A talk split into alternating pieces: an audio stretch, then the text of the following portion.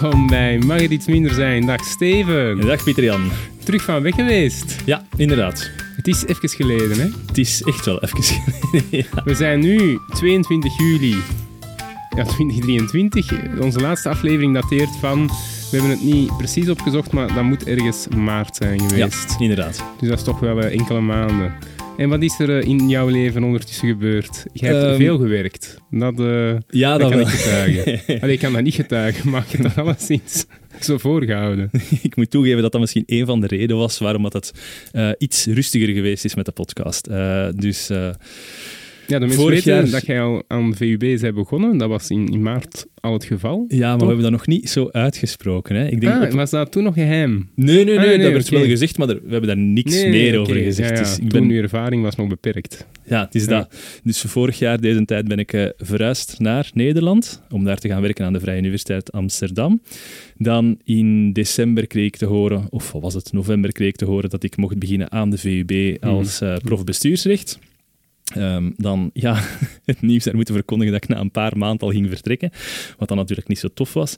Maar eh, ze hadden wel gevraagd om nog eventjes het vak bestuursrecht mee te gaan geven in Nederland. Dus dat wou zeggen dat ik in januari de verhuis terug moest doen naar België, beginnen aan de Vrije Universiteit in Brussel en dan in de maanden eh, april, mei, juni eh, toch nog eventjes een paar dagen per week teruggaan naar Nederland ook, voor daar nog een vak mee te geven. En nu het allemaal achter de rug. Nu kunnen we eindelijk terug gaan beginnen. Hè? En- De, de nevenprojecten zijn gedaan, het hoofdproject, de podcast, kan voorst. En hoe is het bevallen, die eerste maanden? Goed, ja, hectisch, maar goed. Ja, Je zit daar op je plaats. ja, ja, ja, absoluut, absoluut. Het is maar op 30 minuutjes van hier, hè, dus... eh, Jij bent gisteren nergens naartoe geweest. Ik dacht dat je ging vragen hoe dat mij was, Ja, nee, nee, mij was geweest de voorbije maanden, u? man. Ehm, het is goed. Ik heb gehoord dat er goed. slecht nieuws was eh, uit uw... eh, uit, uit, uit, maar allee, je moet er niet mee lachen. Ah, nee, nee, excuseer. Mijn, mijn eh, hondje, eh de Bo, die is, is jammer genoeg overleden. Ja, en die lag daarvoor, die verraadt psycho ja, psychopathische nee, wij trekken. waren niet de, de allerbeste vrienden. Eh, hij beet mij af en toe. Eh allee, hij kon mij niet echt hebben. Eh, en ik denk dat dat echt deze keer zonder reden was. Dat ik niet echt iets heb gedaan... Zo bij vorige honden... Dat hem Ah, nee. Nee, nee, nee. nee, nee Dat dat hem- een pik had op mij. Ja. Ik denk echt niet dat ik iets had, eh, had gedaan om dat te verdienen. Swat, dus die heeft mij nooit echt graag gehad. Eh, Nee, maar voor de luisteraar is dat ook een afscheid, hè? Want Bo heeft een band met de podcast, hè? Ja? Hij is ooit ter sprake gekomen. Waar? Ja, Ja. Is, is dat waar? We Ja? hebben nooit een aflevering gemaakt waarin dat Bo ter sprake is gekomen. Welke aflevering zou dat zijn? Bonaparte misschien. Ja. Ja, ja, Napoleon Bonaparte. Ja, dus hij zou inderdaad genoemd zijn naar, eh, naar Zo.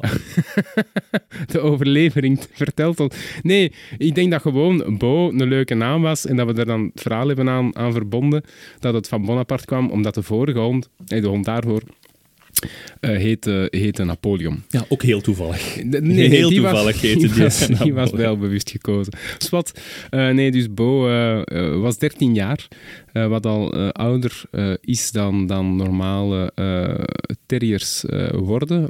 Airedale, Airedale terriers. Ik weet nooit hoe dat je het uitspreekt. Normaal worden die er 12 of iets in die zin.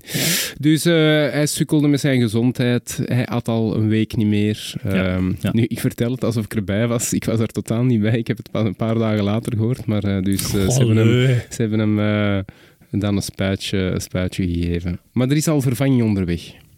Ik heb het gehoord. Ja, ja. Je hebt het gehoord. Ik vind, het ook. Chess wordt het. eh, ja, ik vind, ik nieuwe vind het een beetje bizar dat... En ik heb, al, ik heb al direct een link. Chess zouden de link kunnen leggen naar Josephine. Josephine de Beauharnais. Ja, ja, ja, ja. ja, ja, Voilà. Chess. Dus, dus. Ah, zo doe jij dat dan. Ja. Ja, oké. Ik, heb, ik heb de naam niet zelf gekozen. Hè. Die Ah nee, want die komen van een stamboom zeker. En dan moeten die zo de naam hebben van Nee, dat nee, nee. jaar. Mijn moeder heeft die naam gekozen. Ah wel, ik, dan ja. moet dat beginnen met een J, want dat is dan een hond van dat jaar. En... Ah, dat weet ik niet. Nee, Dat denk ik niet, nee. het gaat dus niet gaan over stambomen vandaag. Nee, nee, nee, nee. We gaan het hebben over eh, de film. Ja. Die, ehm, die, die, Zo'n podcast hebben we dus nu geworden. Ja, het gaat over een film die recent is uitgekomen. Barbie. Barbie. Heb jij ooit Barbie pop gehad? Nee. Ah, nee, ik ook niet. wel. Ik ook niet. Ja, ja, ja. Nee, we gaan het niet hebben over. We gaan het hebben over een andere film eh, die, die gelijktijdig met Barbie is eh, uitgekomen. Ik denk dat ze ook spreken over Barbenheimer op dit moment. Ja. Omdat de beide films. eh, Ah, die zo, strijd zo- tussen die twee. Ja, Ja, voilà, het is dus een andere, het is Oppenheimer. Oké. Die film van Christopher Nolan, die recent in de cinema is, is verschenen en die eigenlijk een biop, biopic vormt van, ehm, van Oppenheimer, eh, Julius Robert Oppenheimer. Ja. Zegt u dat iets? Ja, eh, ja, ik denk dat je op dit moment echt van onder een steen moet komen om niet te weten over wie dat gaat. De enige vraag die ik mij daarbij stelde, dat was eh, tot, tot een paar maanden geleden, was dat, was dat echt zo'n... Iedereen had daar wel van gehoord, maar Mhm. ik dacht bijvoorbeeld dat dat een Duitser was, dat dan naar Amerika was geëmigreerd, maar ik heb nu het verhaal heel even gelezen en het was al een Amerikaan van in het begin. Ja, ja, Ja. klopt, klopt. Eh, ja, ik had die vraag ook wel, dus ik wist dat Oppenheimer bestond, eh, dat hij de vader was van, maar voor de rest... eh, hoe of wat en, en hoe hij daarbij betrokken werd bij dat project. Eh, van, van het eh, creëren van de atoombom, dat was mij ook volledig eh, ontgaan hoor. Dat wist ik ook niet. dus ja, de voorbije maanden is daar enorm veel rond te doen. Ik, ik merk ook, een paar weken geleden, eerst gingen we het eigenlijk hebben over Karel de Grote. Dan, eh, dan ging ik Oppenheimer zien en dacht ik, tja, misschien moet ik het over, eh, moet ik het over Oppenheimer Misschien is eh, dat toch gemakkelijker. doen. Ja, misschien is dat gemakkelijker. Iets meer bronnen ook. En dan eh, kernfysica. En, da- en, en sindsdien eigenlijk, de, de laatste weken, om de, om de dag verschijnt er wel een nieuwe podcast. Eh, Ja. ieder, ieder podcastplatform geeft nu een podcast over, eh, een podcastaflevering over... Wij vullen de eh, gaten. Dat is wat dat wij doen. Ja, voilà, voilà.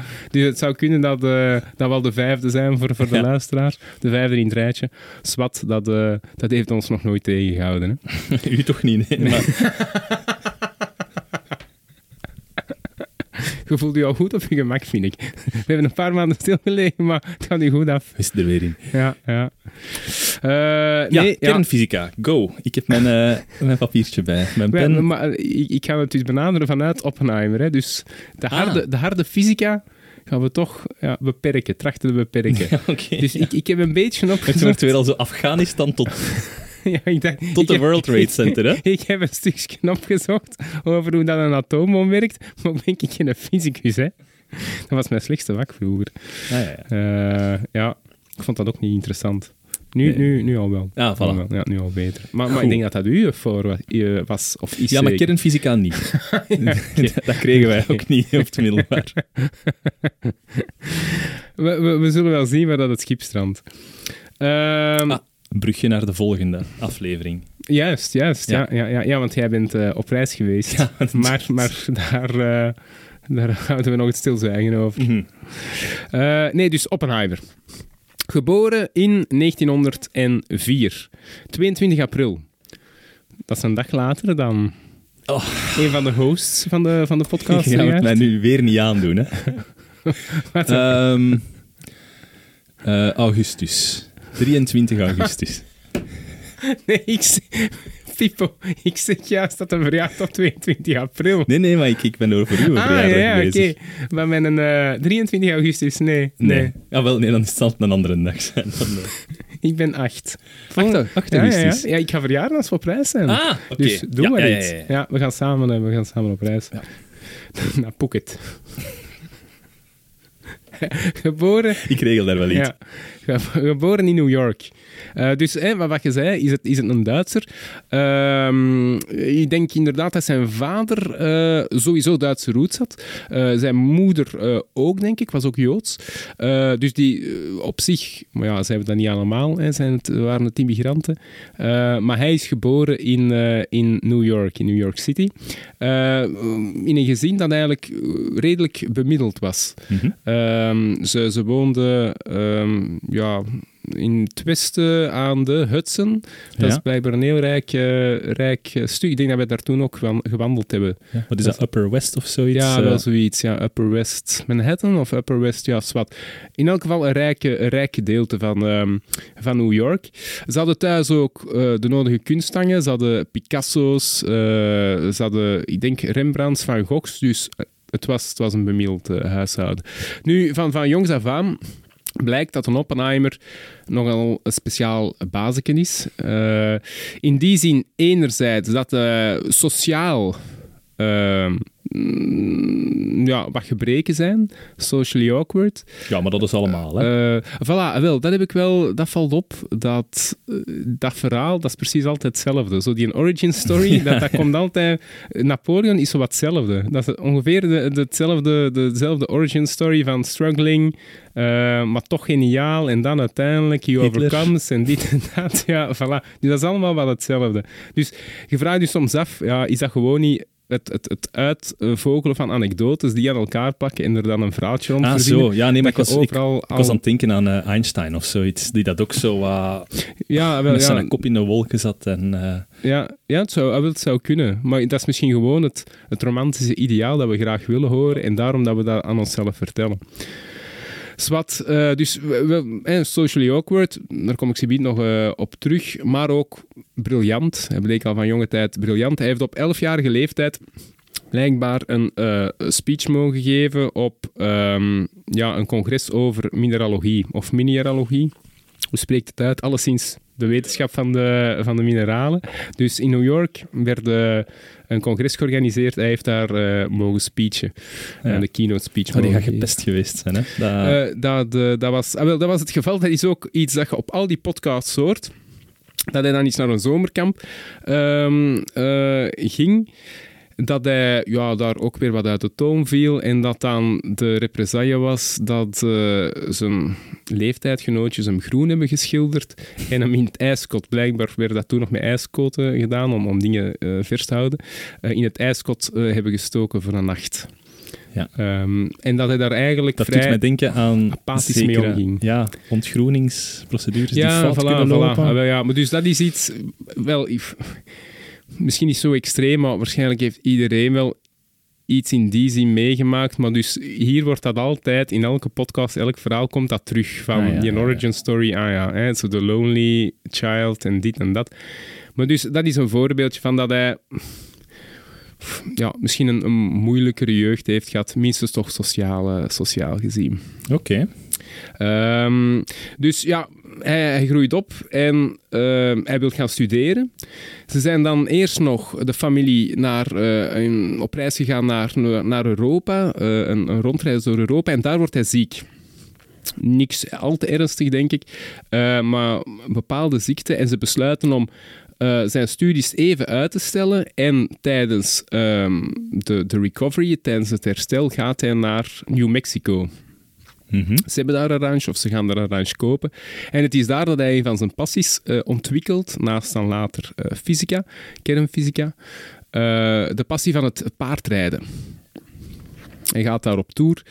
Uh, en hij komt blijkbaar dus ook, uh, op een bepaalde dag, komt hij aan een schooltje. Um, een schooltje dat um, over een vallei kijkt. Hij vindt dat prachtig. En dat schooltje... Ik zie de link met die atoombom niet, hè? Wel, maar... Ah, ja. Dat, scho dat schooltje, dat heet, of dat ligt bij, Los Alamos. Ah. Ja, effectief. effectief. Het onderzoekscentrum. Voilà. Ja. Dus, um, dus zwart, hè, um, een kleine anekdote. Hij begint dan het jaar daarna aan Harvard. Hij begint daar niet met, met fysica, maar hij begint daar met uh, chemie begint daar uh, chemie te studeren. Hij studeert daar af in uh, 1925. Gaat dan naar Cambridge. Um, daar gaat het niet makkelijk. Uh, hij, hij, doet daar iets van fysica, maar uh, meer experimentele fysica. Dus um, waar dat je ja, in, het lab moet, in het lab moet zitten. En hij is totaal niet handig, ja. blijkbaar. Dus hij heeft daar een heel ongelukkige periode tot op het moment, dat komt ook in de film, dat hij blijkbaar zijn uh, professor um, probeert te vergiftigen. Met een appel. Met een appel, uh, effectief. Dat heb ik, ja, ik heb één klein dingetje op YouTube gezien ja, en dat was voilà, inderdaad ook voilà. dat verhaal. Uh... Uh, dus hij maar dus wel een zot? Dat... Ja, wel. Dus op die moment denkt hij van... Ja, dat... Zou, zou hem niet meteen aanstellen als de baas van een nucleair programma, nee, nee. toegegeven. En, en, er zijn andere episodes dat um, uh, een van zijn betere vrienden hem komt vertellen dat uh, hij zich heeft verloofd. Ja, dus de, de, de vriend heeft zich verloofd. En dat de Oppenheimer uh, hem ineens naar de keel grijpt. Uh, Oké. En begint te, te vechten en hij wordt dan eh, weggeduwd en dan eh, ja, begint hij op de vloer te huilen in, in foetushouding. Iets in die zin. Dus allee, sociaal gezien, nogmaals, Maar omdat hij zelf verliefd was op die eh, dat, is mij niet duidelijk. Dat is Ah, mij ja. niet duidelijk. Maar ik- ja, ik denk niet noodzakelijk. Ik denk dat er gewoon eh, op die moment ja, wat, problemen, eh, wat problemen waren. Hij heeft er ook hulp voor gezocht. Als ik mij niet vergis, hij heeft zich psychologisch moeten laten begeleiden. Ehm Swat, eh, dingen verbeteren wanneer hij dan uiteindelijk naar Duitsland eh, vertrekt. Naar Göttingen, de Universiteit van Göttingen, waar hij wel fysica gaat, gaat studeren. En in welk jaar was dat? Theoretische fysica. Wel, hij studeert eraf in eh, 1927. Ah, oké, ja, nog zo. Ja, oké. Ik dacht dat we later waren in... Ah, nee, nee, nee. Ja, maar ja, 1927. Ja, hij, is, hij is geboren in 1900, eh, 1904. dus. ja.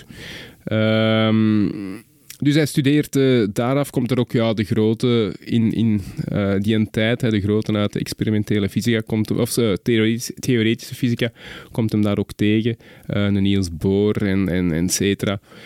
Zwat, eh, hij keert dan terug naar, eh, naar Amerika. Hij keert terug naar eh, Berkeley. Eh, daar gaat hij... ehm, hij heeft trouwens zijn doctoraat ondertussen ook gehaald in, eh, in, in Göttingen.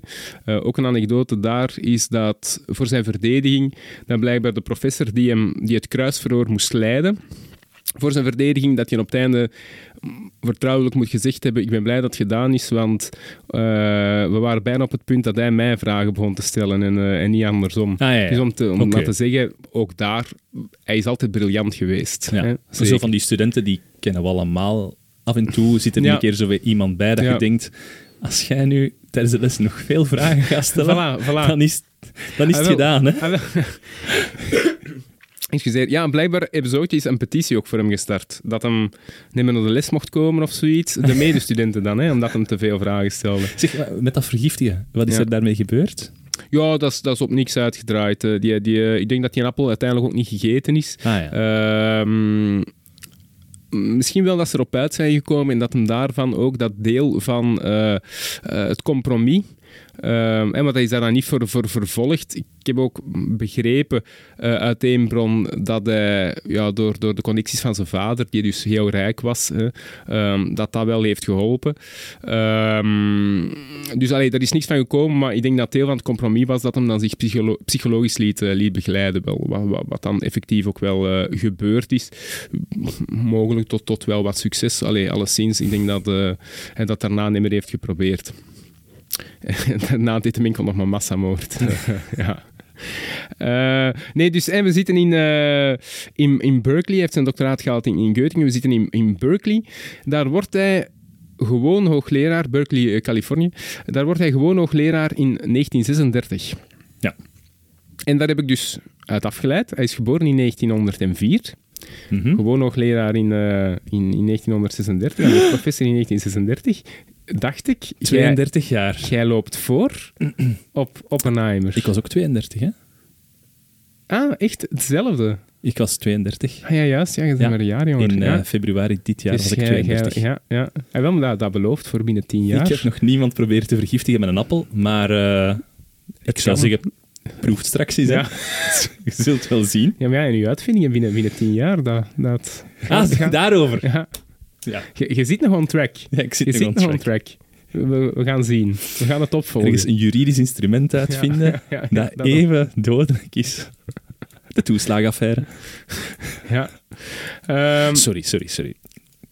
Dat is erg wat er daar gebeurd is. de toeslagenaffaire. Ah ja. Voilà, ja. dat, ja, ja nee, daarmee nee. hebben we dat gekaderd. Nee, nee, inderdaad, inderdaad. Dat serieus moet blijven. Eh, 1936, Berkeley. Hij wordt daar geconfronteerd met twee dingen. Eén, de naweeën van de, de Great Depression in, eh, in de Verenigde Staten. Dus eh, de, de armoede. Eh, hij wordt daar geconfronteerd met, met studenten die, die ja, eigenlijk niet kunnen rondkomen. Eh, dus hij ziet armoede. Misschien voor de, voor de eerste keer, of wijdverspreide armoede. En de, de eh, opko- opkomst of het, het, het nieuw in leven blazen van communistische, communistische strikkingen. Eh, dus dat, dat krijgt op die moment wel, wel wat aandacht. eh, veel communistische verenigingen. En hij begint zich daarvoor te, te interesseren. Oké, maar als ik het zo hoor, die heeft nog geen pad in zijn leven. Die is gewoon op alles een beetje aan het schieten.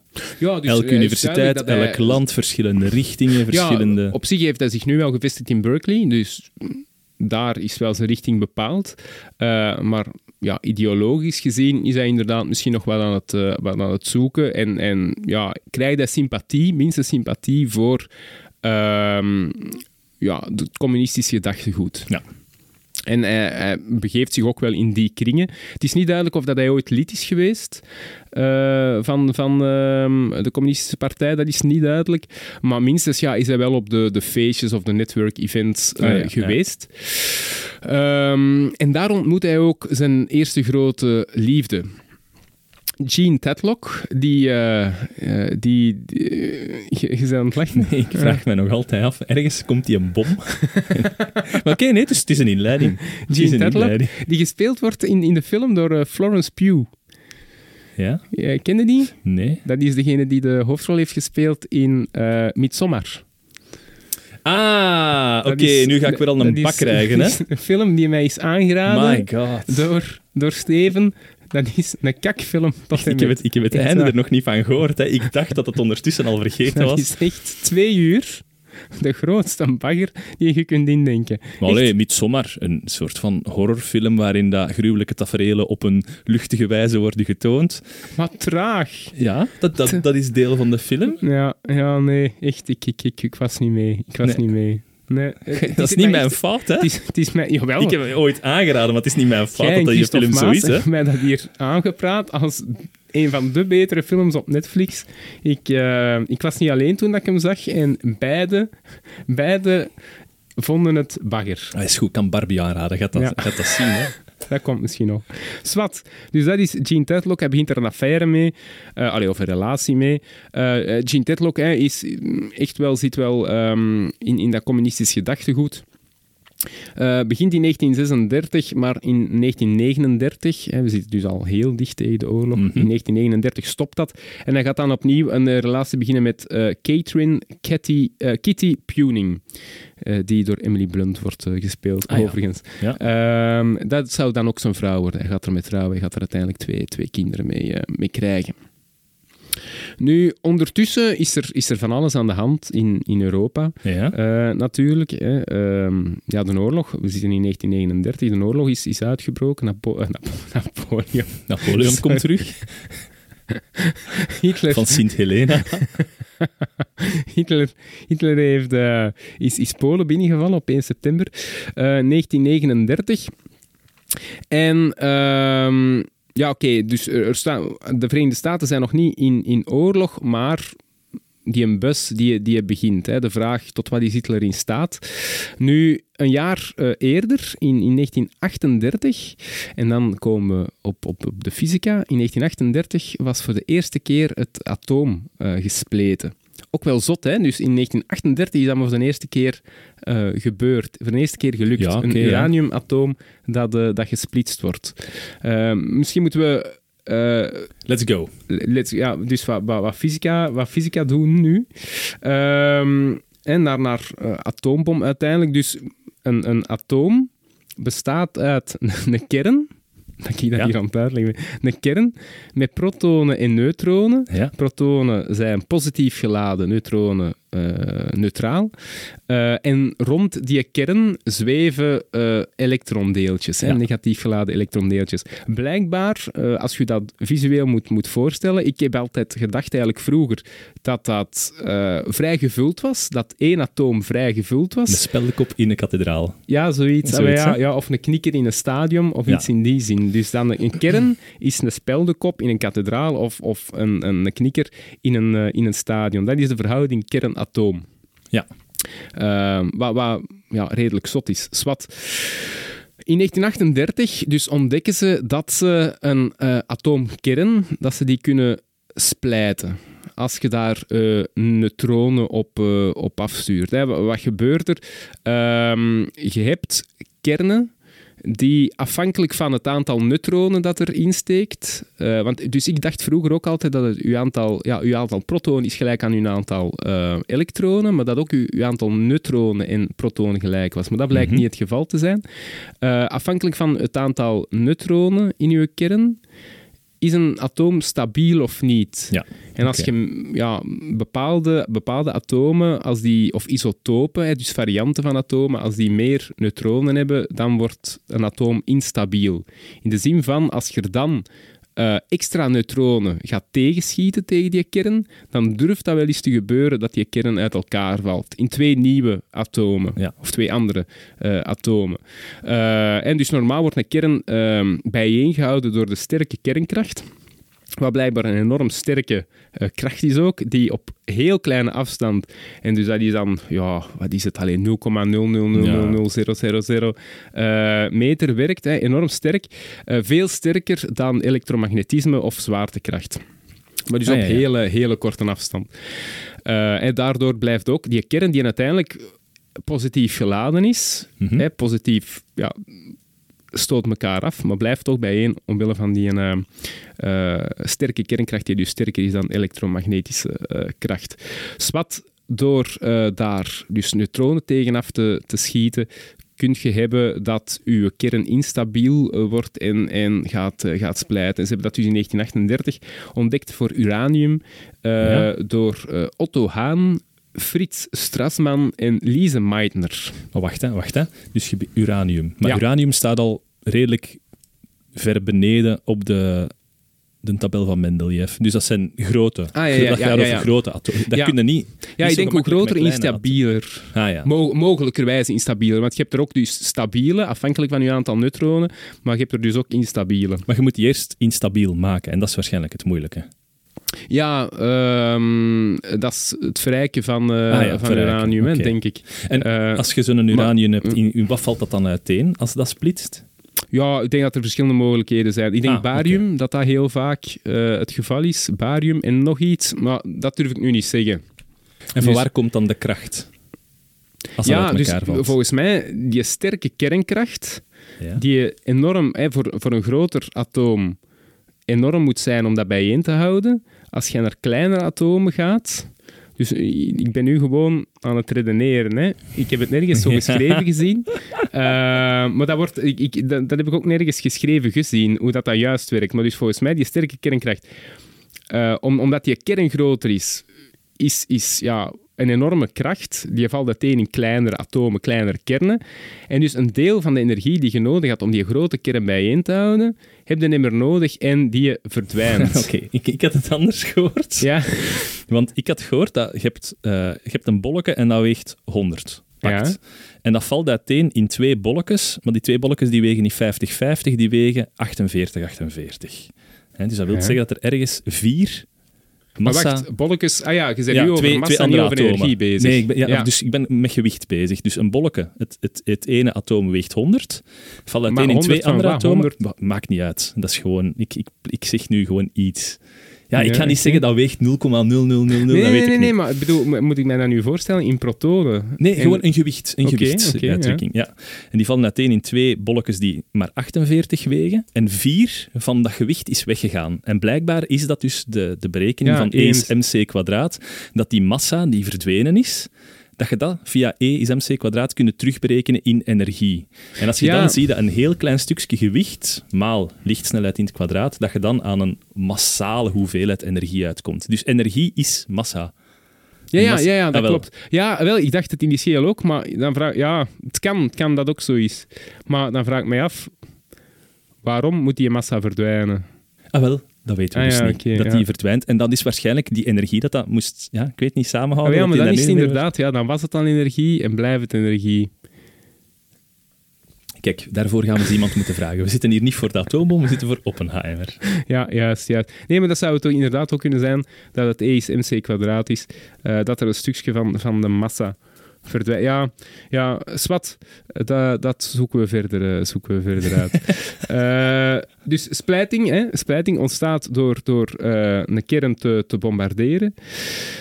Ehm, ontstaat dus heel veel energie, op dat moment, hè, en uit, uit uw vergelijking die je er juist zegt, heb je, je begint met een uranium, uh, uraniumatoom, je schiet daar dingen naartoe, er ontstaan andere atomen uit. Daar ontstaan dan ook nog extra neutronen uit. Ja, aparte losse. Ja, voilà. Die dan op hun beurt... Andere aanzetten. Ja, voilà, kunnen aanzetten. En dus zo kunnen een kettingreactie uh, krijgen.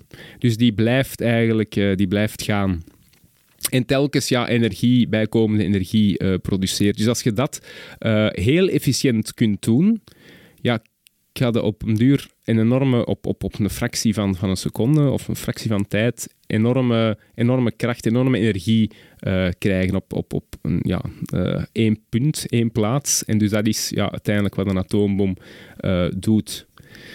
Um, dus dat is wat het, het concept atoombom. Op het moment dat men in 1938 erin slaagt voor de eerste keer in Berlijn um, om het atoom te splijten, heel snel, quasi meteen, heeft men door wat het gevolg gaat zijn. dat je daar energie uit kunt halen en dus op termijn dat dat wel eens een heel belangrijk wapen zou, uh, zou kunnen mhm. vormen. Um, en op dat moment gaat Einstein, eh, dat hebben we misschien ooit wel eens gehoord, gaat Einstein een memorandum schrijven ook naar de, de president, die op dat moment uh, de president van de Verenigde Staten was, Roosevelt, zeggende van ja, hier, hier moeten we iets aan gaan doen. Hè. Misschien moeten we eens gaan kijken naar, naar dat wapen, want als de Duitsers nu op die kar springen... Ze hebben ah, dan... Einstein was ook een Jood. Ja, ja. Ah, ja. Daarmee dat die, die is gevlucht naar Amerika. Ja, al in de jaren dertig. Ja, ja. Einstein ah. zat toen in, uh, in Princeton. Oké. Okay, was verbonden aan Princeton, dus je zat van de jaren 30 al in, uh, in de Verenigde Staten. Oké. Okay. Uh, ik denk rond de jaren 40 of zoiets dat hij nog de Amerikaanse nationaliteit heeft gekregen. Dus hij, samen met nog anderen, schrijft uh, aan, de, aan de politiek, aan de Amerikaanse politiek, om, um, om ja, te gaan investeren, om onderzoek te gaan doen in, um, in die nucleaire technologie en dan specifiek voor wapentechnologie. Want hij wist, die Duitsers die zijn daar dan sowieso... Ah, omdat ah, ja, die... hebben dat gespleten, dus die zijn daar Ja, voilà, bezig. omdat die, zo gezegd... Allee, dat, dat was altijd de vraag, uh, hoe, ver, hoe ver zitten ze? Uh, omdat die daar uh, ja, een voorsprong in hadden. Hè. Je moet ook denken, die, die wetenschappelijke gemeenschap, die was vrij internationaal tot voor de, tot voor de oorlog. Hè. Die, die, die correspondeerden wel heel sterk met elkaar. Die kenden elkaar allemaal. Dat was een kleine wereld. Dus die, ze wisten allemaal wel ongeveer waar dat men stond. Uh, maar de belangrijkste ontdekkingen waren inderdaad dan uh, gedaan, allee, of toch hè, wat die kennispleiting betreft, was gebeurd in Berlijn ze hadden een, een, bepaalde voorsprong, dat wisten ze in, in de Verenigde Staten. En dan was de vraag, oké, en dan valt eigenlijk het toek. Dan weten niet meer, waar zijn zij mee bezig, waar zijn wij, wij mee bezig? Allee, dat weten natuurlijk wel. En het is daarom dat Einstein, eh, onder meer Einstein, heeft ehm, ja, de voorzet gegeven aan de politiek van, oké, misschien moeten we daar wel echt werk van maken, hè, want we weten dus niet wat er aan de andere kant van de oceaan gebeurt. Misschien is men daar ook bezig met een atoombom. En, en dan zijn we allemaal gekloot. Dat is zoiets heel menselijk. Je kent die je kent die onderzoekers dat daarmee bezig zijn. Je weet dat die een zekere politieke affiniteit hebben, dat daar eventueel, of dat die contacten hebben gehad met politiek, dat daar ergens... Allee, ik, ik beeld me dat altijd in als zo'n hele levendige, menselijke context. Dat, dat je denkt, oh, die is ermee bezig, dat is echt een zot. Dat is ah, echt een zot die dan met dat onderzoek bezig is. En... Op zich, uh, degene die daar in Duitsland mee bezig was, was Heisenberg. Uh, ik weet niet of dat je Breaking Bad ooit ja, hebt gezien. Ja. Ah, ja, wel. ja, daarmee dat ik er aan het denken was van ah, Heisenberg. Ja, uh, en, die is ook van het uh, Heisenberg uh, Uncertainty Principle gekend. daar weet ik ook weer, dat is kwantummechanica, dat je um, impuls en plaats van uh, ja, deeltje versus golf. Hè, dat je, uh, een, als je oh, de ja, plaats dat. kent van een deeltje, dat je niet de impuls en de snelheid weet en vice versa. Ja, dat je zomaar één van de twee kunt... Ja, dat ga ik nooit kunnen begrijpen, zoiets. Nee. Niet. Uh, zwart, dus dat was wel een briljante, een briljante mens ja. die er daar ook mee bezig was. Dus ook daar weer, hè, de, de, de angst van ja, er, is wel, er zijn briljante mensen uiteraard in Duitsland mee bezig. Um, we moeten hier iets aan gaan doen. Misschien de, het geluk, en dat is met veel dingen geweest. Ja, dat Hitler uh, ook paar van de briljantste wetenschappers ehm, ervoor heeft gezorgd dat die het land hebben ontvlucht. Hè. Dus Ah, ja, ja, ja, eh, ook degene die ehm, als derde haar naam heeft kunnen zetten op het sluiten van het atoom, de vrouw, Lise Meitner, was ook Joods. ehm, en die eh, is, is Duitsland ook moeten eh, ontvluchten, ik denk naar de Kristalnacht, eh, ook in 1938. Ja. Dus ook zij. En, en zo waren er natuurlijk vele. Ehm Swat, dus ehm, dat idee begint te leven in, in de Verenigde Staten om daar toch iets eh, rond te gaan doen. Ehm, en zo is het Manhattan-project eh, ontstaan. Eh, Oké, in, in het begin mm, ja, worden er wat vragen gesteld aan universiteiten, worden er onderzoeksgroepen eh, opgericht, maar uiteindelijk binnen de, de militaire structuur wordt er ook echt eh, ja, een militaire groep aan toegewezen. Eh, dat zal dan het Manhattan Project, project worden, omdat de eerste, blijkbaar het eerste hoofdkwartier in Manhattan eh, moet geweest Ah ja. zijn. Hypergeheim waarschijnlijk. Ja, ja, ja, ja, ja, ja, ja. dat was eh, inderdaad ja, enorme, enorme veiligheidsvoorschriften. hè. We hebben dat toen nog gezien trouwens. We, we zijn eens in New York geweest, eh, in Columbia.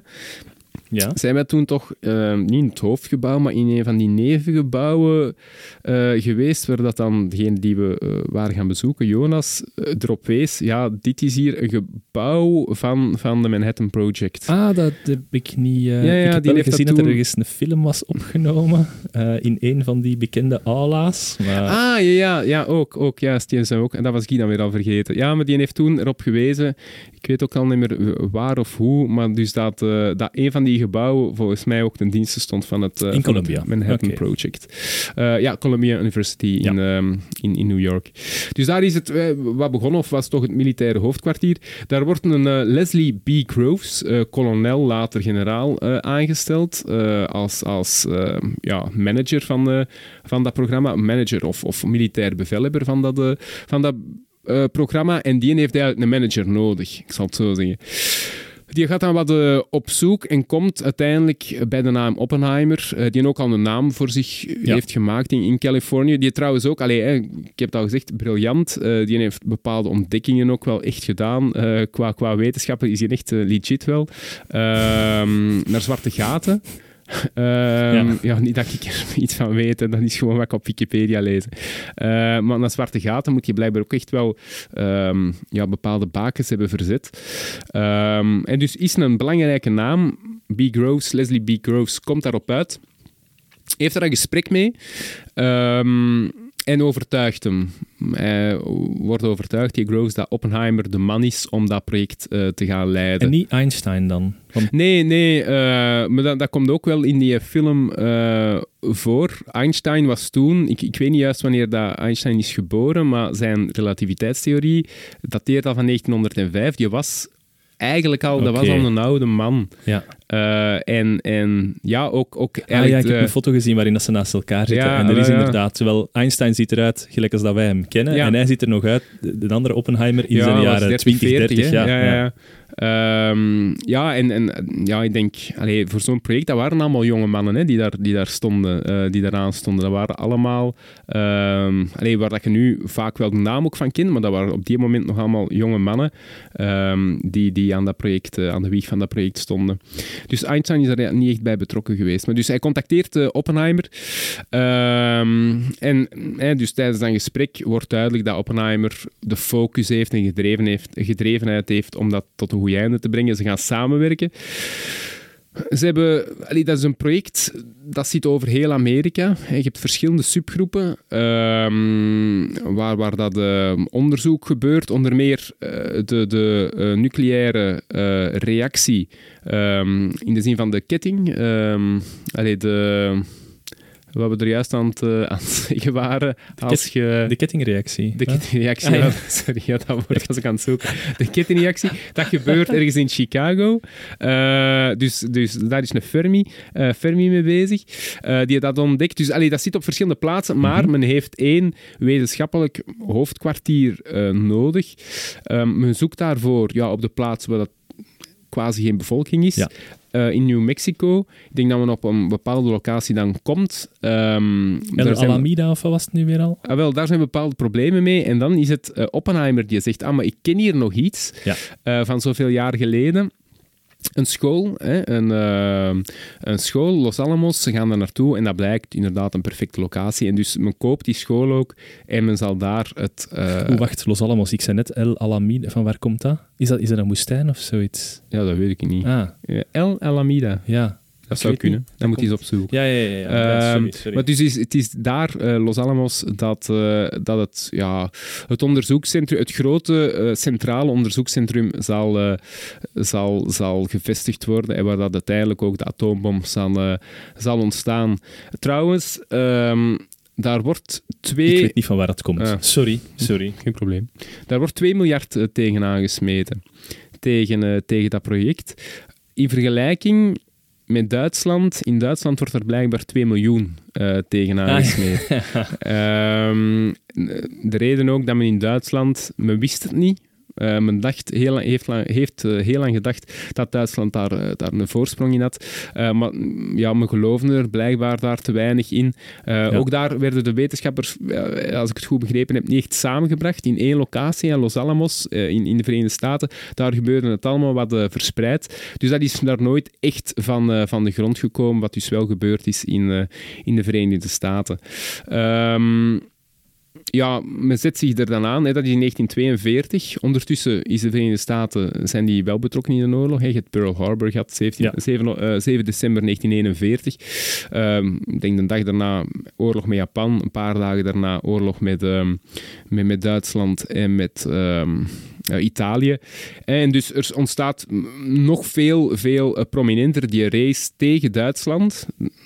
Dat is belangrijk. Op die moment is het eigenlijk echt gericht tegen Duitsland. Oké, er was een oorlog met Japan, maar de, de atoomoorlog of, of uh, het zoeken naar dat uh, atomaire wapen is echt wel gefocust of gericht op, op Duitsland. Die ontstaat daar in 1942, begint dat project echt, um, echt gang te krijgen. En in 1945 uiteindelijk, we gaan een grote stap nemen. Ja, uiteindelijk worden er allemaal ontdekkingen gedaan en, het lukt en et cetera. Uh, maar dat, dat gaan ik overslagen. Uh, in 1945 zijn we op het punt dat... Um, ja, eigenlijk juli 1945, de Duits heeft zich al overgegeven, is al gecapituleerd in mei.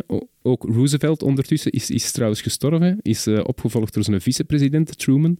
Um, maar in, in, juli 1945 is men op het moment dat men een atoombom heeft. Ja. Nee, of minstens men hoopt dat men dat heeft. Hè. Men heeft iets, de gadget, men heeft een bom, men weet nog niet of dat het gaat werken. Ah, en uh, daarover gaat dan waarschijnlijk de, de affiche, de ontploffing in de woestijn. Ja, ja, van, voilà, voilà. dat is uh, de Trinity-test uh, op 16 juli 1945, waar dan men dus de eerste keer een atoombom tot ontploffing gaat brengen. althans, men gaat dat proberen voor de allereerste keer. Um, dus 16 juli 1945 om, om 5 uur 30. dat was een plutoniumbom. Men ontwikkelt twee bommen tijdens de oorlog. Eén uranium, verrijkt uranium, één verrijkt plutonium.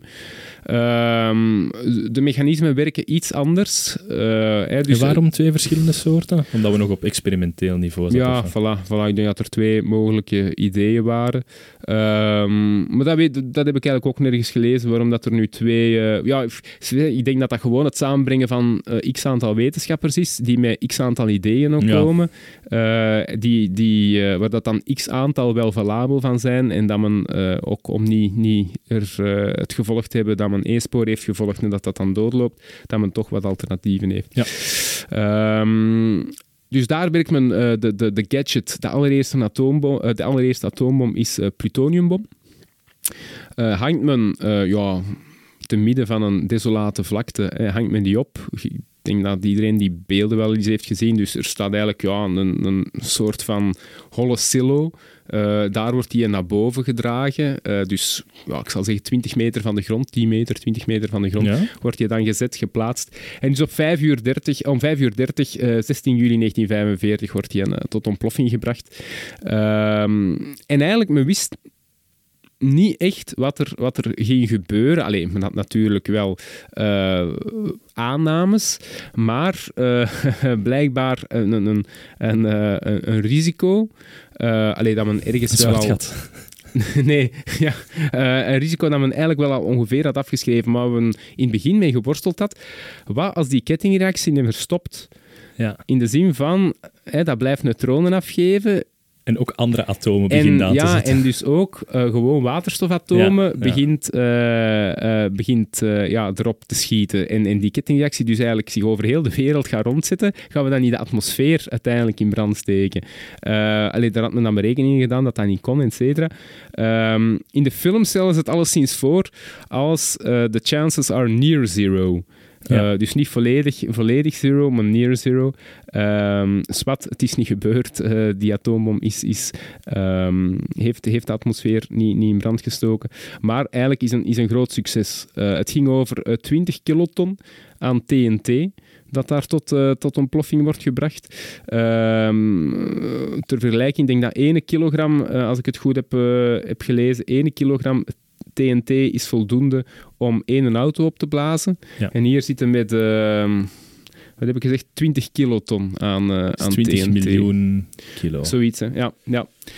Ja. Eh, dus Kleiner dan Nagasaki en eh, Hiroshima. Nee, de- deze was eigenlijk even groot als Nagasaki ongeveer en groter dan Hiroshima.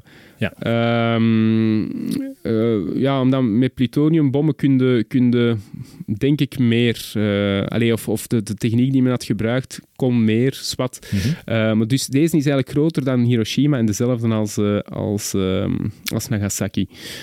Oké, uiteindelijk, uiteraard sterft er En niemand. hadden ze, hadden ze daar zo een testdorpje gezet om te zien wat dat er daarmee gebeurt? Of... Dat denk ik niet, dat heb ik toch niet gelezen. Je hebt dat in, in dingen wel, hè, in, in de film Indiana Jones. Ja, Maar dat hem dan in een frigo kruipt of ja, zo. ja, voilà. Eh, dat heb ik niet gelezen. Nee, nee. Je hebt dus verschillende observatieposten. Ja.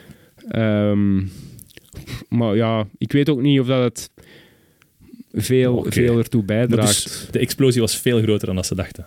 Ja, ja, ja. Maar ja en dat kun je, of dat je nu een dorpje daar hebt opgericht of niet, je voelt wel, de, de, de impact voelde wel, de schokgolven voelde wel, de, de windstoten voelde wel, de, de pluim, de rookpluim zie je wel. Dus of dat dan nu noodzakelijk was, dat denk ik, eh, dat denk ik niet. En moest ze daarvoor in de cinema zijn om die ontploffing tot zijn recht zien komen? Goh, ja, dat is, dat is ja, grootser. Hè.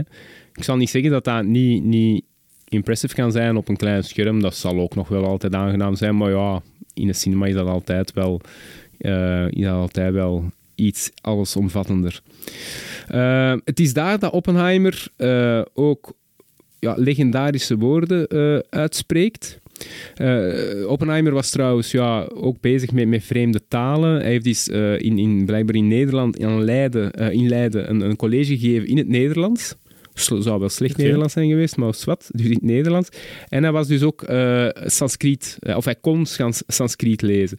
En dus ehm, een van de, de verzen van eh, de Bhagavad Gita sprong, hem, sprong hem in het hoofd, zijnde...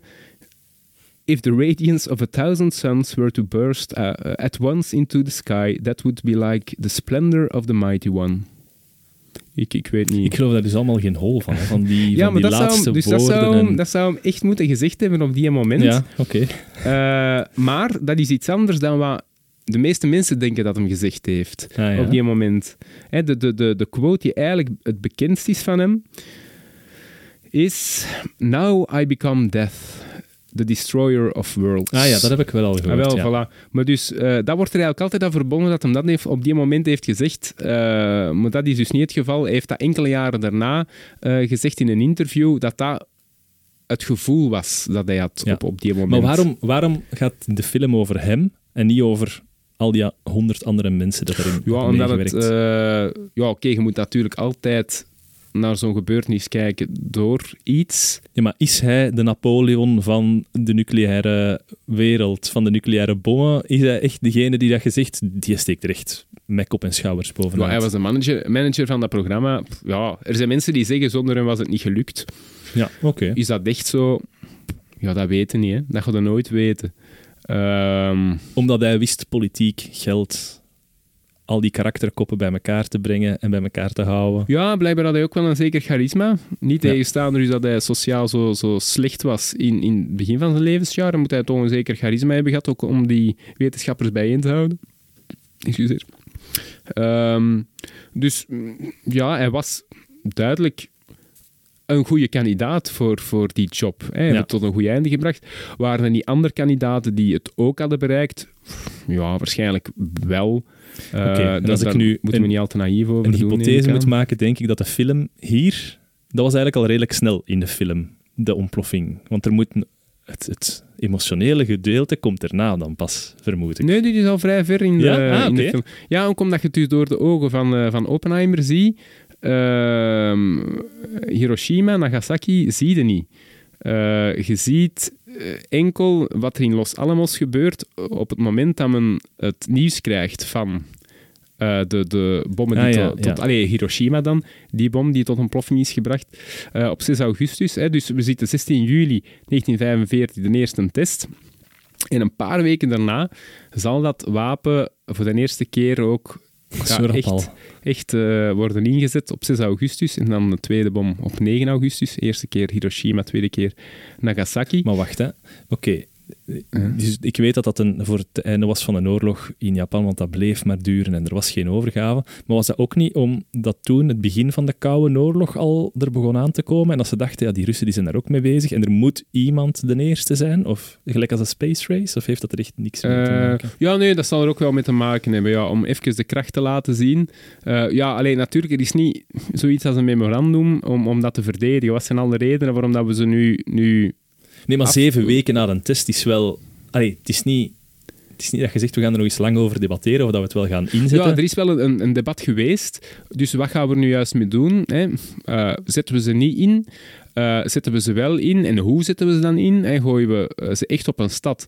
Of, ehm, wat ook een piste is geweest, ja, zeggen we gewoon tegen de Japanners, kijk, om dat uur is naar daar. Hè? Dan in, ergens in de baai van Tokio. Ja, in de oceaan, ja. Hè, en dan, eh, dan laten we ze daar ontploffen. Eh, daar was dan, werd dan tegen gezegd van ja, één, stel je voor dat er iets fout loopt, dan eh, maakt u serieus belachelijk. Eh allee, en, en serieus belachelijk in de zin van, ja, dan worden we misschien voor de komende maanden niet meer serieus genomen door de Japanners. Ah ja, als je waarschuwt dat het gaat komen en er komt dan niks. Ja, voilà. Hè, dus dan worden we misschien niet meer serieus genomen. Gaat je oorlog nog een hele tijd ehm, eh, verder, verder gaan. Ehm, dus ja, daarnaast ook, als je die in een baai gooit, zo'n zo'n atoombom, die mushroom cloud gaat je wel zien. Die wind gaat je wel voelen, maar gaat je echt overtuigd zijn van de kracht van, van dat wapen? Het is erg onder het water laten afgaan, hè. Maar dat is... Ja, oké, maar eh, gaat dat zo'n volledige impact hebben? Misschien ook niet. Hè? Psychologisch gaat dat sowieso niet hetzelfde zijn. Allee, dus dat zijn allemaal overwegingen geweest. Hè? Ehm, dus dat debat is, is, is zeker, wel, eh, zeker wel gevoerd.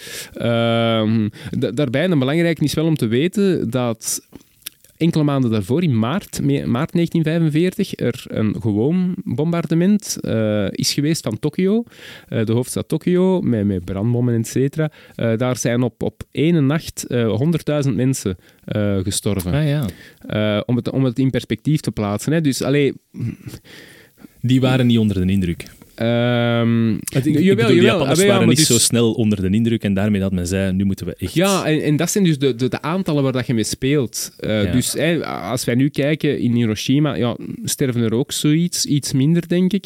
Eh, maar het zal rond, rond die 80.000 Ah, wel, wel zijn. Ehm, maar ja, is, is dat dan de grote oorlogsmisdaad? Ja, als dat een grote oorlogsmisdaad is, oké, je kunt erover discussiëren. Want Ja, dan ziet- is Dresden ook iets... het- voilà, ja. hè, Dresden, Berlijn en, en, eh, en dus in dit geval Tokio is dan hetzelfde. Dus Ja. alleen in die grote orde zitten wat te spreken. Dus allee, dat zijn allemaal overwegingen geweest. Ergens kun je dan niet de juiste beslissing maken natuurlijk. Ehm, maar, maar die speelde op die moment wel. Dus, dus men heeft er wel over, over gediscussieerd. Ook nog een grappige misschien. Ehm, op het, de, Potsdam-conferentie ehm, wordt dus besproken tussen de geallieerden, allee, of de, de, grote mannen, Stalin, Truman eh, en op dat moment denk ik nog Churchill, ehm, wordt, wordt besproken van oké, hoe gaan we het nu aanpakken? Wat gaan we met Japan doen? Hè? We gaan de eh, unconditional surrender eh, gaan we, gaan we vragen. Dat wordt er besproken. En Truman, die eh, eigenlijk nog niet lang president was en ook nooit lang eh, vicepresident is geweest. Dus hij is maar eh, vi- vicepresident geworden in 1945 januari, als ik, als ik mij niet vergis. En enkele maanden daarna ja, legt, legt Roosevelt het loodje, wordt hij president. En het is dan pas dat hij op de hoogte wordt gesteld van we werken aan een nucleaire Ik heb bom. die beelden gezien, dat hij daar zo tussen die drie leiders Ah, zit. ja, ja. dat hij er zo met de twee andere leiders zit en zo wat grappig zit te doen, want hij weet toch, mannen, ik heb hier een bom, Ah, wel, daar kun jij dus niet tegenop. Het grappige is dat hem dus dan... En dat gediscussieerd werd van... Oké, wat gaan we tegen de Sovjets zeggen? Hoeveel gaan we in ons kaart laten kijken? En dat dan het compromis was dat hem ging zeggen dat we gewoon beschikten over een nieuwe krachtige bom. Ja. En dat hem dat ook tegen Stalin zegt. Maar dus het grappige is dat Stalin daar al veel langer van op de hoogte was dan Dat hij. Want hij was wel, daar ja. maar een paar weken van op de hoogte. Eh, sinds dat hij president was. En Stalin wist het al natuurlijk van, Ja. eh, van het, allee, het prille begin. Of toch, toch ver, ver daarvoor eh, door zijn spionnen. Ehm, maar dus wat, allee, er wordt dan uiteindelijk voor gekozen om, om, om toch twee, twee doelwitten eh, uit te kiezen. Doelwitten, hè, er wordt dan ook nog over gedebatteerd, doelwitten die nog niet al te veel hebben geleden in een oorlog. Wederom omdat je moet laten zien wat de impact kan zijn van, eh, van dat wapen. Kyoto Eh, was ook een kanshebber, zeker. Ja, ah, wel. ehm, maar in de film, eh, en het zou wel eens kunnen dat, dat dat waar is in de film, geeft men een heel triviale reden eh, waarom dat, dat dan uiteindelijk niet is, eh, niet is Maar gebeurd. ik had gehoord omdat dat de culturele hoofdstad was Ah, wel, van, dat had ik ook. Japan. ja, voilà. ehm, dat heb ik ook wel eens gehoord. In de film gaat het dan over onder meer ook een huwelijksreis die er heeft plaatsgevonden. En het is zo'n mooie stad. En allee, het zal ergens wel bij elkaar liggen. Dus ja, heeft Het zou me niet verbazen dat uiteindelijk toch zo van die klein Ja, wel, menselijke... waarschijnlijk wel. Hè, waarschijnlijk wel. Ja, je moet ze ergens dan... Allee, als je tot de besluit zijn gekomen, gaan ze laten ontploffen, dan moeten ze ergens laten ontploffen. Ja. Ehm, ja, en dat zijn dan waarschijnlijk belachelijke, belachelijke redenen waarom dat je ze eh, daar en niet daar laat ontploffen. Swat. Ehm, dus de eerste is Hiroshima. Eh, en dan eh, drie dagen later eh, is, het, is het de beurt aan Nagasaki. Er was eerst een ander doelwit gekozen, maar daar was het bewolkt. Dus daar konden ze niet droppen. Ah ja. En dan in Nagasaki. Nagasaki heeft minder, hoewel dat de bom zwaarder was, de plutoniumbom, ik denk dat eh, ehm, Hiroshima iets van een 15. ehm, dus dat was Little Boy. De bom heette Little Boy. Hiroshima iets van een 15 ehm, kiloton was. In ehm, Nagasaki was het iets van een twintigtal. Dat was die Eh, vet. Fat Man. Fat ja, Man. klopt, klopt. Eh, maar er zijn dus minder doden gevallen. Ik denk iets, ja, al die schattingen, daar zitten, dat is een factor maal twee. Dus eh, je kunt daar niet echt een getal op plakken. Ik ben een, een boek aan het lezen, World War Z. Ik heb die nu gelezen op vakantie. En dat gaat over zo, ja, fictie, hè? getuigenverslagen van een, een zombie-uitbraak of zoiets. En daar, Ja. eh, uiteindelijk ging het over Japan. En blijkbaar is er in Japan zo een naam dat ze zeggen voor mensen die de bom hebben overleefd. En die krijgen ergens een speciaal statuut, hè? zo Ah, een, ja, een ja, ja. erestatuut in Japan. Maar langs de andere kant zijn dat ook outcasts. Want ja, niemand wil daar ooit nog mee trouwen met die mensen, want die zijn vervuild. Die zijn... Ja, Echt? ja, die hebben al die straling en dus die zitten zo in een heel dubbel statuut. En eh, ja, dat komt Ja, ik nu denk dat ineens in wel, ik denk dat als, als die dus nu nog, als er nog mensen eh, van die klasse, zal ik zeggen tussen aanhalingstekens, als die sterven, dat die nog altijd hun naam ergens wordt genoteerd, Ah, ja. dus van overleven. Allee, dus dat dat inderdaad wel nog altijd een, een zeker symbool is. Ehm, dus in Nagasaki sterven er minder. De reden daarvoor is gewoon eh, blijkbaar geografie. Eh, dat er in eh, Nagasaki ja, dat het heuvelachtiger is. Dus dat het minder Ja. makkelijk is voor een shockwave om daar zo- zo'n impact te hebben. Ook branden, dat die minder makkelijk overslaan, omdat je verschillen hebt, reliefverschillen. Ehm, Oké. en- want hu- huizen waren toen nog in hout. Ehm, maar ja, dat zou minder makkelijk zijn om, om over, over te slaan. Ehm, ja, en eigenlijk enkele dagen daarna. Dus eh, het was, het was bedoeld om, om die oorlog snel tot een, eh, tot een einde te brengen. Eh, omdat er ook.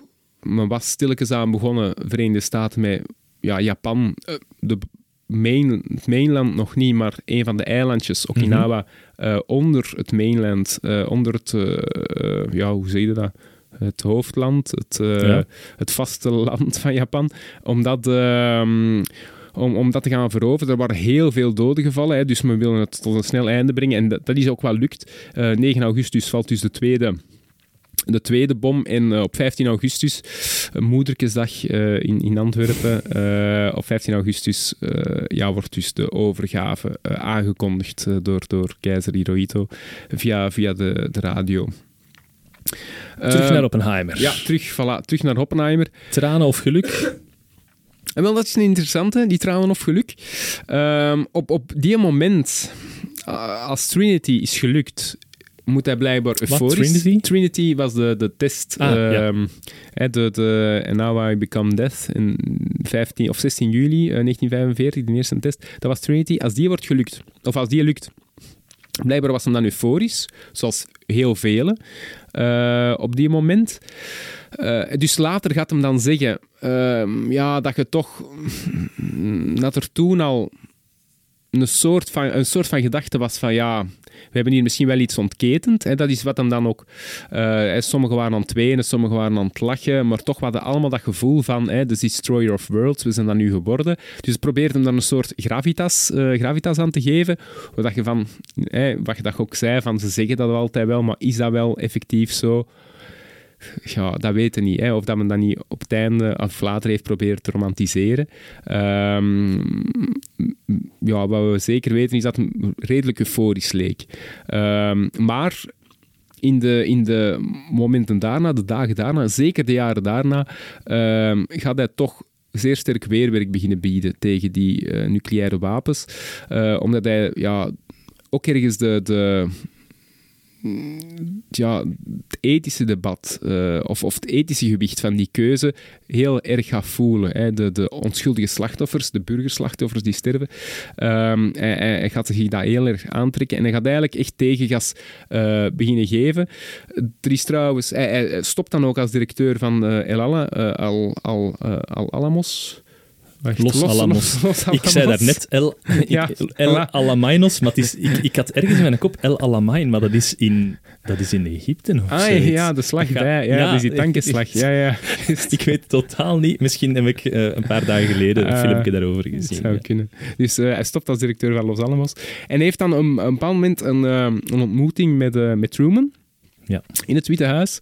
Uh, en hij zegt daar dus op een bepaald moment, uh, vermoedelijk omdat hij denkt dat hij daar ergens een zielsgenoot heeft. Want Truman heeft uiteindelijk beslist, die Truman die beslist heeft om de atoombommen te droppen. Uh, hij zegt daar op een bepaald moment van ja, hè, meneer de president, ik voel dat ik, dat ik bloed aan mijn handen heb. Um, en waarschijnlijk gehoopt no op, op bepaalde, bepaalde sympathie. Ja, en dus wat er dan gebeurt, er zijn verschillende verhalen over. Um, maar uh, ja, waarschijnlijk het meest tot de verbeelding sprekende is dat Truman dan uh, uit, uit zijn pochetje zijn zakdoek pakt en aan hem geeft van kast uw handen er dan mee af. Ah, uh, zo. Waarschijnlijk om eh, aan te geven van, ja, uw verantwoordelijkheid is niks in vergelijking met die van mij. Dus, ah, zo. Ja, ik had een andere quote gehoord. Zo een van, als hem dan uiteindelijk weg was, dat hem zei tegen zijn medewerker, I never want to see this crybaby cry again. again. Ja, ja, ja. Ja, dat zou hem ook hebben gezegd. Ah, okay. uh, inderdaad, uh, als hem dan weg was. Um, dus ja, ook allee, ergens te begrijpen als, als Oppenheimer zich slecht moet voelen, ja, dan moet Truman zich natuurlijk veel slechter voelen, want Oppenheimer heeft ja, het wel mogelijk gemaakt, maar degene die figuurlijk dan op de ja. knop heeft gedrukt, is Truman. Um, dus hij begint dan... Um, eigenlijk zeer sterk tegengas te bieden. Um, hij begint ja, proberen te lobbyen voor overleg tussen, tussen de machten. Um, dat er niet um, ja, gebruik zou worden gemaakt van, van atoomwapens. Um, hij beseft ook wel dat de Russen daar ook mee gaan bezig zijn. Dat dat ja. ook een item wordt voor, voor de Russen. Dus hij, hij ziet echt wel het gevaar hè, dat er daar uh, verschillende machten gaan komen met nucleaire wapens. Die zouden kunnen gebruiken. Dus hij, hij gaat daar echt uh, op, de, op de rem gaan staan en, en proberen overleg, uh, overleg te creëren. En wat ook heel interessant is, dat eigenlijk op, op, op tussen 1945 en 1949, op 1949 uh, in 1949 zullen de Russen dan uh, ook erin slagen om een atoombom um, te, te, maken. Maar de, eigenlijk tussen die en tijd is er ergens een, een ja, monopolie geweest van, van atoomwapens dat nooit is gebruikt. Ook omdat ze misschien niet, niet efficiënt genoeg waren op die moment. Je kon ze niet op een raket zetten of zo. Je moest ze wel echt droppen. Um, ja, maar welke oorlog was er dan nog op dat moment? Ja, nee, er was geen, geen echte oorlog meer, maar, maar de Koude Oorlog was toen wel al begonnen. Ik denk dat in 1946, ja? zeker, Churchill al hè, zijn een Iron Curtain speech geeft. Dus die Koude Oorlog, ja, en ik denk dat de airlift uh, of de, de airblockade van, van Berlijn is. ehm ehm, Ja, oké, maar is 1948. Dus ze zijn niet ingezet, maar er was ook geen reden om ze in te zetten. Of dachten van, Ja, dat, is- dat is de vraag, hè? Ah, ja. Of dat je niet... Want je weet, dat ze zijn er mee bezig, moeten we niet op voorhand... preemptive, Ja, ja. gelijk als de Israëli's. Ja, maar nu... ah, wel, maar dat is, Preventief. dat is, ah, wel ja, dat- maar dat is inderdaad eh, wel interessant. Nu denken wij, ja, preemptive, ja, nee, hè. Maar als dat wapen was uitgevonden in de context van enkele honderd jaar eerder, had men er dan geen gebruik van gemaakt? Ja, zoals je het nu zo zegt, denk ik, ik was daar net aan, ik had het even opgeschreven, de ontwikkeling van die wapens, dat kon, ehm, ja, dat, dat kon niet uitblijven, denk ik. Dat is Nee. gewoon iets wat dat zou, sowieso zou gebeurd geweest zijn. Ja, de andere vraag van, eh, ik denk dat dat uw waterglas is. ja, ja. De andere vraag van, gaat het worden ingezet? Ja, dat is een valabele vraag dat je kunt hebben, maar voor de vraag van of dat die wapens ooit zouden worden ontwikkeld, ik denk niet dat er daar nog... ehm, ja, Nee, ja, wel, maar dus je hebt daar een, een, een, eh, een ruimte van vier jaar waarop dat je die eigenlijk had kunnen inzetten. Ehm, ja, dat Russen eigenlijk niks hadden kunnen doen. Allee, niks kunnen doen, dat wil zeggen... Ze hadden wel heel Europa kunnen onder de voet lopen op die moment. Hè. Ja. Ehm, dus, en, en dat nucleaire arsenaal was ook nog niet zo groot op die moment. Ze, ze hadden nog geen raketten om dat op te plaatsen. Eh, allee, of, er waren wel, rakettechnologie was er wel, maar het was nog niet eh, complementair. Dit was met die B, eh, B40, ja, ja, dat werd 52 uit- Fortress. Ja, van, eh, ja, ehm, ja, Iets. 29, Flying Fortress. een B29, ja, de Flying Fortress, ik denk een B29. Ook grappig, de investering voor die B29, dus de Flying Fortress, was meer dan voor het nucleaire programma. Dat heeft 3 miljard gekost. Wacht, maar dat- voor, voor het model van die Flying Fortress te maken of de Flying Fortress aan te passen om... Nee, nee, nee, nee, voor het model, model Ah, ja, van ja. De, de Flying Fortress. Maar die heeft meer gekost dan, eh, dan het eh, nucleaire programma. Meer dan het eh, Manhattan Project. Ja. Ik denk dat er ergens een film bestaat waarin dat zo een, een, een commando-team ergens een fabriek moet gaan laten ontploffen in Scandinavië dat sterk water maakt. Wat dat dan nodig was serie, voor de verrijking. Ja. een serie? Ja, een serie. Ik Serie. heb hem nog niet gezien zelf, maar ja. Ja, Ja. ja. Zegt mij iets, maar blijkbaar speelt dat ook een rol ehm, voor ja, iets voor die neutronen. voor die verrijking, hè? Of voor ja, ja. ah, wel ja. Ja. Eh, en die, die, die, die, reactie. tof zijn mocht er een expert bij zitten. Eh, ja, inderdaad, maar dat, is, dat heeft ergens met die neutro- neutronen te maken en, Ja. en de overdracht ervan. Eh, by the way, ja, ook nog eh, een interessante. ehm, hoe, hoe ongelooflijk inefficiënt dat die waren, die bommen. Hè? Dus die hebben een enorme kracht, maar blijkbaar de kettingreactie is maar gelukt voor 1% of zoiets. Maar- Eh, in, in, in, eh, eh, in Hiroshima, ja, iets van een 1, zoveel procent. In Nagasaki lag het iets hoger, denk ik. Eh, maar dus dat is maar de kettingreactie die veroorzaakt is. Met, Ah, al, met al het die- uranium, al het plutonium dat daarin zat. Omdat die al zo ver uit elkaar worden gesmeten en dat die dan te ver van elkaar zijn om die kettingreactie door te Ja, krijgen. Geen Ja, idee. het, Geen is, het, idee. is wel, het is wel opmerkelijk. Maar, dus, eh, maar ja, je vraagt je dan af, wat had dat geweest als dat ja, 50% of tegen de 100% was geweest. Maar, eh, en wat, wat waarschijnlijk nu het, nu het geval is, wat men nu kan, eh, kan, kan bewerkstelligen. Ehm, ja, ik zei er juist, hè, Oppenheimer gaf tegengas. Op die moment is er ook dan het debat, zeker op het moment dat de, de, de Russen de, de atoombom hebben ontdekt, is daar het debat moeten we niet nog een stap verder zitten naar de eh, waterstofbom, thermonucleaire Ja. bommen. Hè, waar dat je dan niet een keer een splitsing gaat krijgen, maar een keer een fusie, eh, waar dat er nog veel meer eh, energie, energie vrijkomt. Hè. is dat Ehm, kernfusie? Een hydrogenbom? ja, ja, Ah, ik ja, denk het wel. Ik denk dat je dan van eh, ehm, waterstofatomen een heliumatoom Helium. Ja, ja. gaat maken. En dan ook weer dat de massa... Ik denk, ja, een, een klein zonneke maken op ja, aarde. Voilà, ja. En ik denk dat er daar effectief ja, massa dan wordt omgezet in... eh, maar hoe dat, ja, hoe dat het juist werkt, waar dat die massa dan vandaan komt, is me nog altijd niet duidelijk. Want uw protonen blijven toch gewoon... Ah, wel, maar dat is net het ganse ding. De, de massa, dus ik zeg het, van dat één bolletje met al die elementen erin, al die elementen in twee aparte bolletjes, dat weegt minder dan dat eerste bolletje. ja, ja. En daardoor, dat is iets heel raar. Ja, en dat wel, is ja dus maar dus energie, dat gewicht kan enkel zitten in de deeltjes die dat bolletje samen maken. hè. Dus in energie. die protonen. En En energie. Energie is blijkbaar ook gewicht. ja, ja oké. Ah nee, gewicht kan Nee. Nee, ah. Nee, nee, andersom. Ja. Ja, zwart. Maar dus een wa- waterstofbom. Hij, hij geeft daar heel hard eh, tegengas eh, in. Eh, Oppenheimer. maar ja, uiteindelijk zullen die toch gemaakt worden. Je hebt daar een, een leuke website. Ja, hoe dat het juist heet. Nuclear Blast. Of, je moet het gewoon maar eens opzoeken. Je kunt ehm, een, een landkaart op Ah, het ja, internet. ja, een landkaart waar dat je al die verschillende bommen eender waar ter wereld kunt tot ontploffing brengen. En dan zie je echt het verschil tussen als je een atoombom, eh, die van Hiroshima, als je die, ik heb het eens geprobeerd, op de groenplaats op, eh, ter ontploffing brengt, eh, dan zou ik zou niet dood nog zijn. bestaan. Wat? hè? Ah nee, jij. Ja, ik zou niet dood zijn. In 2060. Ja, ik zou niet dood zijn. Ehm, die van Hiroshima, hè? Ja. Als je, die, als je de, de grootste bom die ooit geproduceerd is door de Russen, Tsar Bomba, wat een waterstofbom was, als je die tot ontploffing brengt, dan is eh, ah, alles ongeveer van Brussel tot Rotterdam weg. Dus Ah eh, ja. dat, is, dat is een factor ongelooflijk. Wow. Eh, ja, dat is... Dat is En, maar is die Tsarbomba dan geen waterstofbom? ja, dat is een waterstofbom, ah, ja. Ja. Ehm, die, die ooit getest is, eh, maar, maar ja, uiteraard nooit in, in oorlogsomstandigheden.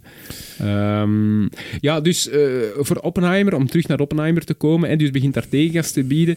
En uiteindelijk zal hij... ehm, op dat moment is hij trouwens naar Princeton, wordt hij professor in Princeton. Mhm. Door ja, de Red Scare die er op dat moment is, de angst voor de communisten, het feit dat hem daar ooit wel sympathieën voor heeft gehad, door allerlei persoonlijke banden die dan op spanning komen te staan, dus heel ja, kleinburgerlijke dingen, komt hij in het vizier van ehm, ja, de Amerikaanse overheid en, en gaan we bekijken of dat hem zijn, eh, zijn security clearance, hè, die hem dan heeft, heeft gekregen tijdens een oorlog, Ja, of dat ja. hem die nog verdient, of dat hem dus eigenlijk geen security threat, eh, een veiligheidsrisico vormt. En uiteindelijk, allee, er zal dan een soort van proces plaatsvinden, tussen aanhalingstekens, waar dat men het dus gaat tegenwerpen van je zit tegen de waterstofbom. Hè. Dat is Ja. toch ehm, niet slim, of dat is toch verdacht, want we zitten eh, in die koude oorlog tegen de Russen. Oké, en dus er wordt een heel intentieproces van hem gemaakt. En men zal die security clearance uiteindelijk eh, intrekken. Ehm, en het is dan op dat moment dat hij ja, zowat uit het publieke leven, denk ik, verdwijnt. Allee, hij blijft wel verbonden aan Princeton.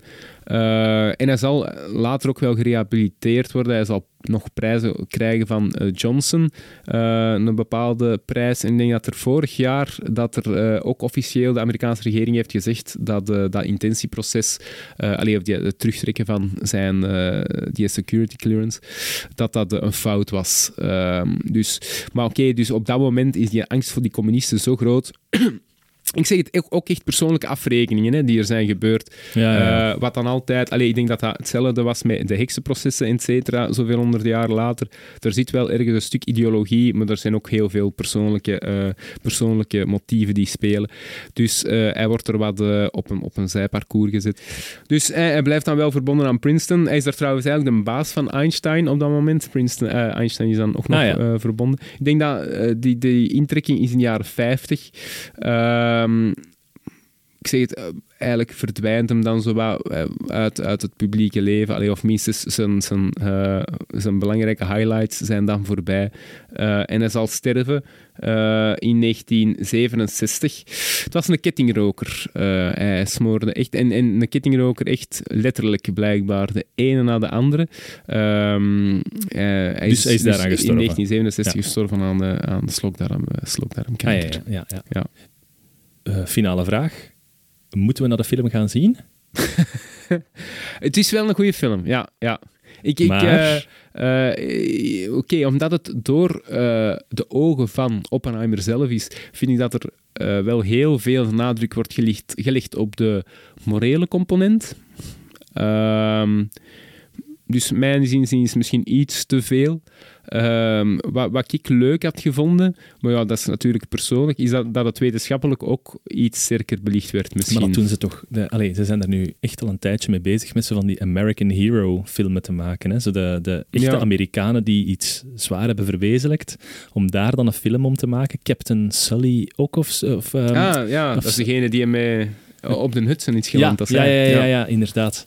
Met Tom Hanks is dat toch? Ja, dat is Tom eh, Hanks. Ja, voilà. Zo al die, eh, die, die normal Americans die dat dan zoiets buitengewoon doen, daar dan een film rond maken, terwijl je denkt, het zou misschien toffer geweest zijn om het verhaal van die atoombommen te vertellen in plaats van het verhaal Ja, van wel, een- dus, dus eh, dat, vond ik zo sterk aan The Big Short. Eh, dat Ah ja, ja, ja. ja, oké, hè, ja, dat, ja. ook eh, zeer complexe, eh, ja, financieel-economische luchtig ja, voilà, financieel-economische dingen zijn die daar heel luchtig worden die verteld, maar je hebt het wel meegenomen. ja. Hè, dus men steekt dan Margot Robbie in een, in een bad met veel schuim en die ligt dat dan uit. Eh, dus ja, ik zeg het, dat had misschien leuk geweest als men ook heel dat verhaal van hoe werkt een atoombom, dat men dat iets meer had... eh, en je mocht je vierde wand doorbreken. Hè. Je mocht, allee, het gaat over zo'n moeilijke materie Ja, dat je gerust mocht zeggen, jongens, kort intermezzo. Ja, wel, dat is, natuurlijk, dat is een keuze die je moet maken. Hè?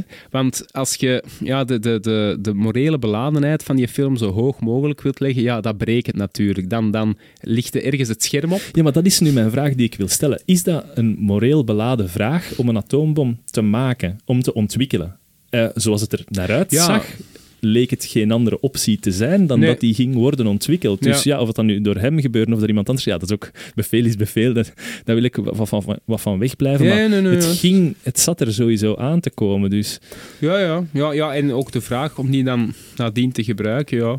Allee, ik zeg het, in Tokio sterven er 100.000 mensen op één nacht door, door brandbommen. Is dat dan zo anders dat je dat door een atoombom, door één bom... waarmee we dan niet willen ontkennen dat dat erg is. daar Ja, ja, ja, natuurlijk, ja, ja. Ehm, uit, allee, uiteraard is dat, is dat erg, hè. Maar ik vind dat gewoon een rare vraag om dat vanuit zijn oogpunt te doen. Moesten we het oogpunt van de president of de vicepresident zijn, oké, dan hebben we een verhaal. Hè? Dat, die krijgt daar ineens te horen, zeg, wist je dat dat ontwikkeld was? ja, Die ja. valt ineens, ja, Ja, ja ik denk, allee, het is uit- uiteindelijk de verfilming van, ehm, van een boek ook. Eh, ik denk dat Oppenheimer is ook wel een, ja, een iconisch figuur. Hè? ja, ja. Eh, ook de manier waarop dat hem zich kleedde, dat was ook, ik denk dat dat ook wel ertoe bijdraagt. Ook Napoleon, hetzelfde. Die eh, zonder zijn Die gaan we steek- zien, hè, die film. Ja, ja, ja. Ah, wel, Ja. maar zonder zijn steek, zonder zijn hoed, was dat alleen maar anders. Ehm, en, en Oppenheimer ook, eh, dat is altijd het beeld met zijn hoed. Zo'n Ja. soort van En bij Napoleon zijn hand in zijn zak. cowboyhoed. Ah, wel ja, ik denk dat dat er gewoon toe bijdraagt, ook dat iconische van, van die figuur. Ehm, ja, en, en die morele component. Allee, oké, uiteindelijk is hij maar een radarke in het, in het hele web geweest. Dat klopt, dat klopt. Maar ja, je kunt... Ik denk, het is gewoon een kapstok om, om die morele vraag te, te stellen. Ja, oké. Ehm, voor, voor Nolan. Eh alleen misschien ook voor de schrijver van dat boek. En dus blijkbaar allee, moet het ook wel echt een item zijn geweest in het leven van, van Oppenheimer nadien, na het ontwikkelen van de Ja, bom. dat kan ik mij nu wel een beetje Ah, inbeelden. wel, ja, maar dus dat, het, eh, dat, dat dat hem ook wel echt bezig hield. Dat een thema werd in zijn leven. eh, de, de morele component en het, het afremmen van, van die ontwikkeling. Dus Ah, dat je zo, dan ja. eh, Ja. zijn, zijn leven... Allee, Truman blijkbaar heeft er nooit... ehm, heeft nooit diezelfde gevoelens gehad. Eh, of, of diezelfde... Ja, maar dat je dan altijd dat verhaal van in die kindertijd moet meenemen, dat heeft nu echt eens niks te maken met die Ja, atoombom, wel, dat is hè. inderdaad... Dat is het interessante, hè, dat je dat altijd terugziet. Ehm, ja, dat is misschien gewoon wat, wat wij willen lezen, zeker. En dat dan Ja. wordt, wordt opgepikt ehm, en, en wordt uitvergroot, want waarschijnlijk kunnen we dat Ik verhaal ga het straks niet iedereen. hebben over de kindertijd van de mensen waarover dat het gaat gaan. Niet. Totaal niet. Wikipedia altijd, hè. Jeugd. Het kan mij niet schelen welke jeugd dat jij hebt. Het kan mij niet schelen. Ja, ik denk, jij gaat zo ver terug in de tijd. Is daar, is daar een Ja, ja, ja, er staat wel... Ja, niet zo heel veel. Ah. We gaan het hebben over de ontdekkingsreizen. Maar dat is ook weer al een foute naam. Eigenlijk gewoon reizen. Ah, ja, reizen er van... was niks om te ontdekken. Nee, er was niks Dat was al ontdekt. Voilà. Ja, Hey, hela. woke as fuck, hè? Is fuck. Hashtag. Allee, we zijn er door. Ja. Ah ja, ik heb nog verschillende dingen niet verteld, maar zie ik nu. Maar het, het boeit niet. Nee? Het boeit niet. We, Nee, zitten, nee, we zitten op een uur 18, ik denk dat we Ja, voilà. Voilà. voilà. Perfect. Gaan we spaghettietje eten en dan gaan we door met het volgende, hè? Jeps. Ja? Oké, wacht. Hoe ging dat nu weer al? Ehm, mocht je genoten hebben van de aflevering en mochten mensen kennen die dat eventueel ook zouden appreciëren, deel die aflevering dan alsjeblieft met hen. Zo kunnen we alleen maar groeien en dan zien we u straks na de middagpauze voor een nieuwe aflevering van Mag het iets? Minder Zijn. Ciao.